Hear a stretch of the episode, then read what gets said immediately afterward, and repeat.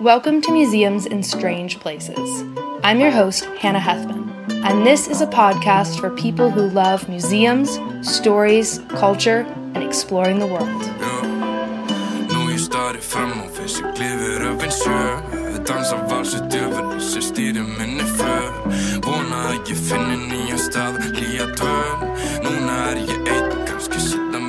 Ég starri fram á við sem klifur upp en sjö Dansar vars við djöfulinn sem stýrir minni för Vona að ég finni nýja stað að hlýja böl Núna er ég eitt, kannski setan verðin töl Langar að stoppa mig, langar að sofa og mikið hlutir sem ég búin að lofa mig Lofa mér hinn ykkur, lofa mér þessu upp bara en This episode is part two of a double episode focusing on the Icelandic Phallological Museum.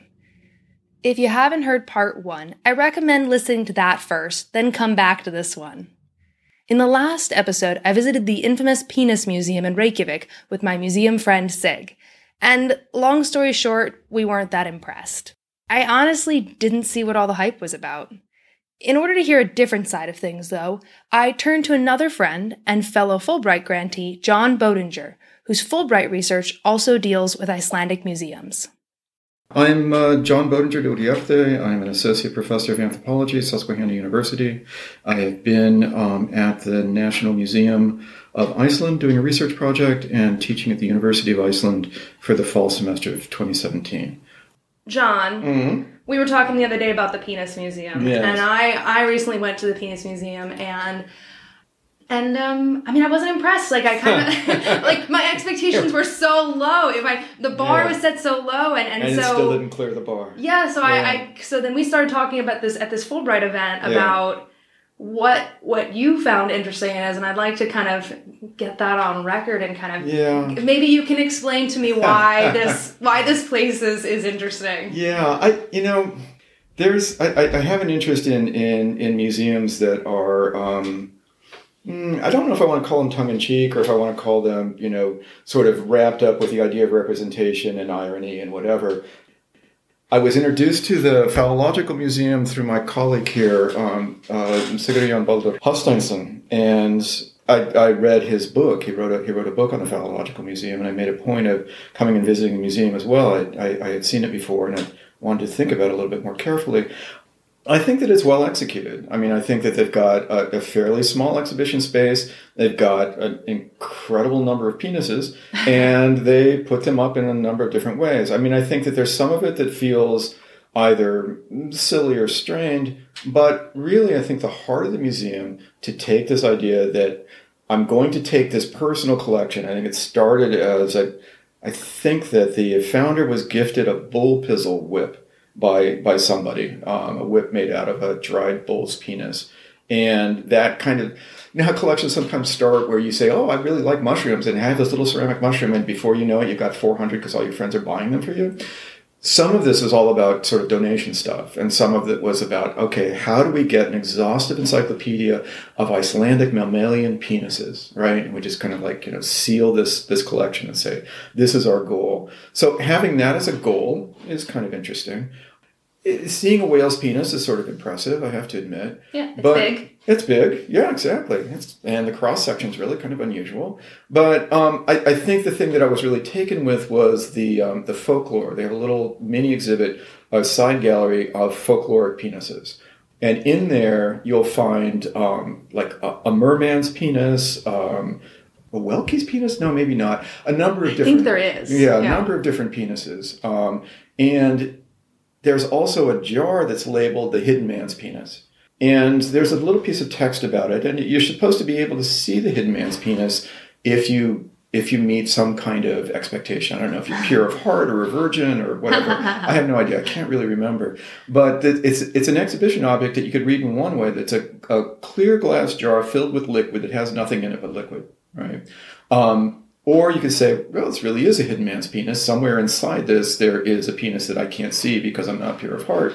But there's also this sort of active playing with museum exhibition stuff, right? Where museums are these authoritative structures that if they show you something and they accompany mm. it with a label, you are encouraged to believe it because it's inside a museum. Now, I don't know how many people actually believe there's a hidden man's penis in there. I don't think that that's that may to me may, may be the, the less interesting part of it I think the more interesting part of it is this active play with the framework of the museum to stake an authoritative claim to something existing and yet at the same time not existing, right? I mean, when you and I talked about it, I sort of said that at one point I wanted to call it Schrodinger's penis because it was both there and not there at the same time, right? Yeah. So, so that kind of stuff. I mean, I've got an interest in that. It's connected to stuff like the Museum of Jurassic Technology that that really actively plays with a visitor and establishes things as real that aren't really real, but never really drops the mask and lets you know that they're having you on. Yeah. Um, and you kind of have to sort that out for yourself as you move through the museum. Yeah, and that's some- definitely the case in the Phallological Museum. Yeah. Yeah. yeah, yeah. Nobody's going to tell you it's there or not there, right? I think that's with everything in the exhibit. It's kind Yeah. of a, a mix of, of serious, and then all of a sudden there's a you've got serious scientific names for something, Yeah. and then there's like a cartoon that they clipped out of a newspaper Yeah, pinned yeah. on the wall. And Yeah, like, what? Yeah. What? so the Hidden Man's Penis is one of my favorite exhibition objects, and the um, what is it? The silver team, the silver that case of uh, silver penises. So Iceland won its only medal in the Olympics since forever, and maybe its only medal in the Olympics at all. I'm not entirely certain. And if I if they've won more and they come after me, I'll be sorry. But so the Icelandic handball team won the silver medal, and I believe that the museum's founder daughter, who's an artist, cast 11 penises, 11, 11 people on the on the handball team. 11 penises of different sizes, and they're collected in a case. And I think the title, I could look this up, is The Silver Team, right? Okay. which is you know sort of like here are the penises of the Icelandic handball team. They're not really the penises of the Icelandic handball team. They didn't sit for a casting, right? she made this stuff up, and she they look like they're cast from other penises. Perhaps she had eleven other volunteers, but just that play with here's the evidence, here's the moment, here's the history, here's where this exhibit would fit into this history as a celebration of this moment. Since we're a penis museum, a phallological museum, we're going to celebrate the Olympic medal in a phallological way, Yeah. which makes a certain kind of logical sense and just pushes at that edge of believability where you're looking at the object and you kind of sort of want to believe that it's real and you kind of sort of don't think that it must be and yet it all kind of fits really nicely with everything else that's going on. So I think that when I say that I really like the Phallological Museum, I think that's one of the things that I like is that it's there's this really active engagement with the visitor, pushing them back and forth across ideas of uh, are they going to accept this knowledge as authoritative? Are they going to look at this, you know, these text panels and think twice about what they're going to look at? Are they only here to buy the T-shirts and the penis mugs and all the rest of that crap, which is also fine, you know. Um, there's there's definitely room for that, but I, I, I feel like it it it works at a number of different levels, and some of them are fairly fairly complicated. I was just reading an article yesterday uh, from the Tronvig Group, who do a, a brand identity for museums. And they're talking about how the line is increasingly blurred between the museum and the gift shop. And and of course they were they were talking about like selfies and how you take a picture home. Uh, and so what's the difference between buying a postcard or taking a selfie or taking a picture of the the thing? It's it's all part of taking that experience home in a physical way. Right. And and what what is interesting to me, not necessarily in a positive way, but is the uh, the gift shop in the Penis Museum is that is the storefront display. So as you're walking by, um, that's what you see, and that what that's what draws you into the museum, and ultimately it's what kind of draws you back out the other end. Right. And and it kind of is the most well done part of the uh i mean it, it's the part that has the, the nice shelves and the clean Right. everything else and the rest of the museum is kind of like as i mentioned it's it's uh it's in large large part like you know 12 point text on a laminated page stuck up on the wall and i Yeah, but I mean, you, you, you, you gotta love the bull testicle lamps, right? I mean, Yeah. those are pretty nicely nicely rendered, and there's a certain spareness to the design of the exhibitions that that's that's nice and clean. I mean, it's it's not it's not totally like my uncle's garage where he collects you know weird penises and stuff. So I mean, they're they're, they're definitely this sort of like. It looks professional to me in a lot of different Okay. ways. Um, and in terms of the gift shop, it seems like more and more entrances to museums are dominated by gift Right. shops, or that you so can't maybe these exit guys the are just building ahead out of the pulling. head of the campaign in that head of the curve in that way anyway Yeah, I mean it's like going to the Smithsonian. You you know you can't get out of the museum without going through the gift shop. And a lot of it's about merchandising and branding and brand identity and all the rest of that kind of stuff. I mean, I think we've talked about this as well. That there's this sort of uncomfortable moment for me in thinking about museums where where it's it's more and more museums need to justify their existence as as being connected to generating particular kinds of tourist interest or tourist income. Um, and I don't, you know, I don't want to say there was a moment where museums are, were, were fully pure and only educational, and now they've become corrupted. But they do feel like that kind of narrative is becoming more and more powerful in thinking about justifying museums. Mm-hmm. Um, and that's, I find that a little disturbing, I have to admit. Fárslæmar hugsanir sem að ég trú ekki Oft á tíðum finnst mér eins og að mér skorti sorfni Ég reyna að grípa andan, stend á allt og beittum nálum Ekki reyna að skilja mig, því ég skil mig ekki sjálfur The other thing I liked about the Penis Museum that I forgot to mention was um, the the whole sort of thinking about getting the first human penis Yeah, for yeah. exhibition. I wanted to talk about that. um, and and what that was about. And so there was an Icelander named who was it? Arason, Paul Arason. yeah. Um, and his was the first penis that went into the collection. Um, he willed it to the museum, and then it went up on display. But there was another guy named Mitchell, um, whose penis had a name. His penis's name was Elmo. Elmo. Yeah. Um, and this Elmo was well known. Um, he had served as a casting for dildos, and he had this whole sort of virtual circulation of of the Elmo the penis. Um, and Elmo had been willed to the museum, but Elmo was still part of this guy's body, right? So one of the questions for me in thinking about all of that was, at what point does that penis become part of the museum's collection? Since it's now willed, although it's still hanging from a living body, is it now a museum object? Or does it only become a museum object once the body dies and it enters into the circulation of the exhibition? So there's this kind of, this sort of invisible circulation of potential objects that are inside and outside the museum moving around that I also thought was kind of interesting. And this this is played up too with the um they have a, a picture, an uncensored picture of the man with the world's largest penis. Mm. And if you've ever uh like actually read or watched any video of this guy, he is a kind of an exhibitionist. Um Okay. I mean he he has this If you got the world's largest he penis, has this I monstrosity. It, Yeah. I think by any standard, it's a mon. It's it's it's it's not it's not a nice big. Yes. It's enormous, and it and it so he can't like w- walking around in the world. People see it, you know, no matter what he does. So he'll walk around in like a skin tight jumpsuit, just Right. like freak people out, right? Which is kind of gross, but also kind of plays into this idea of like his penis is part of the exhibit. They've got a picture of it. It's significant. They might have some words or something from him. Right. And so he's out there as well, just Right. like with this museum object Right, right. um, in a way Yeah. uh, that that is significant in its uniqueness, I guess. Um, It's kind of, you know, I mean, also thinking about the National Museum is that that thinking about museums as these sort of permeable structures, right? That they're, they're really kind of porous. They tell a story inside the museum, but it leaks out into the world, right? So, I mean, the guy walking around with, with, with, you know, Elmo hanging between his legs before he ends up in a specimen as a specimen in the museum, that's one way to think about it. But it's also that the museum establishes these sort of narratives that you consume while you're in the museum. And as you exit the museum, you're still part of those narratives. It's kind of framed the way that you're looking at things and thinking about stuff. So it's almost like there's really no boundary to the museum experience, right? That, that when I think about the National Museum in particular, one of the things is, okay, so you've gone through this whole museum that establishes what the national history of Iceland is. And then you step outside of the museum and you're in Reykjavik. And so that informs the way that you understand where you're walking around and how you think about the things that you see. So, so the, the, the effect of the museum carry resonates, if you will, outside of the structure itself. so that kind of dovetails perfectly into the kind of last question I wanted to ask about Mm. the penis museum, Yeah. um, which is what do you what do you think people are you know Joe from Joe on the street or or, or where what is he leaving the museum with?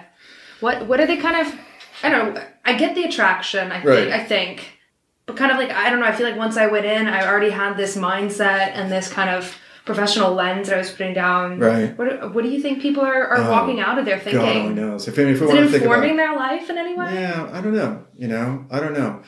And and, and, and I mean, you framed this question really well earlier as well. I, I don't know if it was in this conversation or another, but about what the sort of takeaway was, right? And which is which is basically what you're asking now, right? And and I think that a lot of it is probably you know a chuckle and a wink and a nod. You know that that if we want to keep the visitor at the level of Joe. Joe is there to take selfies of himself next to the whale penis and to say that he's been there and or to buy a t-shirt and, you know, to, to, to snigger about, you know, his experience. But I think that there's also this way of thinking about, at least for me, and it may just be because I'm tainted from thinking about museums too much, about thinking about the visible and the invisible and yeah. what becomes an exhibition object and what doesn't um, you're looking at the at the front of the museum and seeing a, a, a retail um, sort of display. When you walk down the street and you look at all the other retail displays on the street, there's this a puffin shop, right? right? And it's got all this crap in it that's all kind of screaming different kinds of imagined Icelandicness at me. How does that work to make some kind of identity that that tourists can take away with them? Or, or whatever, yeah. right? So there are all these weird sort of exhibitionary spaces that are all over the place. So maybe one of the one of the takeaways is exhibitionary spaces are everywhere, right? Yeah. So if I'm thinking about my privates, um, that my privates are no longer private because yeah. they've been made public here, and now maybe I'm thinking constructively about the difference between private and public. Maybe I'm thinking about invisible, invisible. Maybe I'm giving Joe too much credit. I don't know. I love, I love, I just feel like interject. I love this idea of the puffin shop as the Museum of Imagined Icelandicness. Yes. I'm gonna just like go. That's gonna be. I'm also taking that one. If you put that hey, in hey, paper. No, no, no, no, no, okay, no. We're okay, to, fine, fine. We'll have to duke that one out. Yeah, yeah. Do co-credit there. Yeah. Yeah, so as you're saying, what is exhibit, what isn't exhibit, I think the average person could walk into the penis museum and at the very least walk out and go, okay, what about a vagina museum? you know, I think one of the things that, that allows this museum to be in place is the goal for an exhaustive collection of Icelandic mammalian penises, right? So you've got you've got yeah, you got a you mission. Know, you got a mission. You got a shape, um, yeah. so to speak. um, and you only have so many mammals in Iceland, right? Yeah, so it's, it's possible. It's, yeah, it's possible. But maybe and maybe having these museums helps us in the in the in the more uh, real museum field um, to question ourselves. What is mm. it? Hmm. What is a museum? Can you, you know, if, if, if someone can take their penis collection and say it's a museum now, and we're like, well, museums have to be educational, right. and they're like, why? Right. You're like, oh, well, well, well, because they are, because that's what, yeah. what that's what we do, and so yeah. having these people just kind of poking uh, at poking at our our established notions of, of what is real and or what what is authoritative and what is credible and what is uh, valuable to society is, yeah. is worthwhile.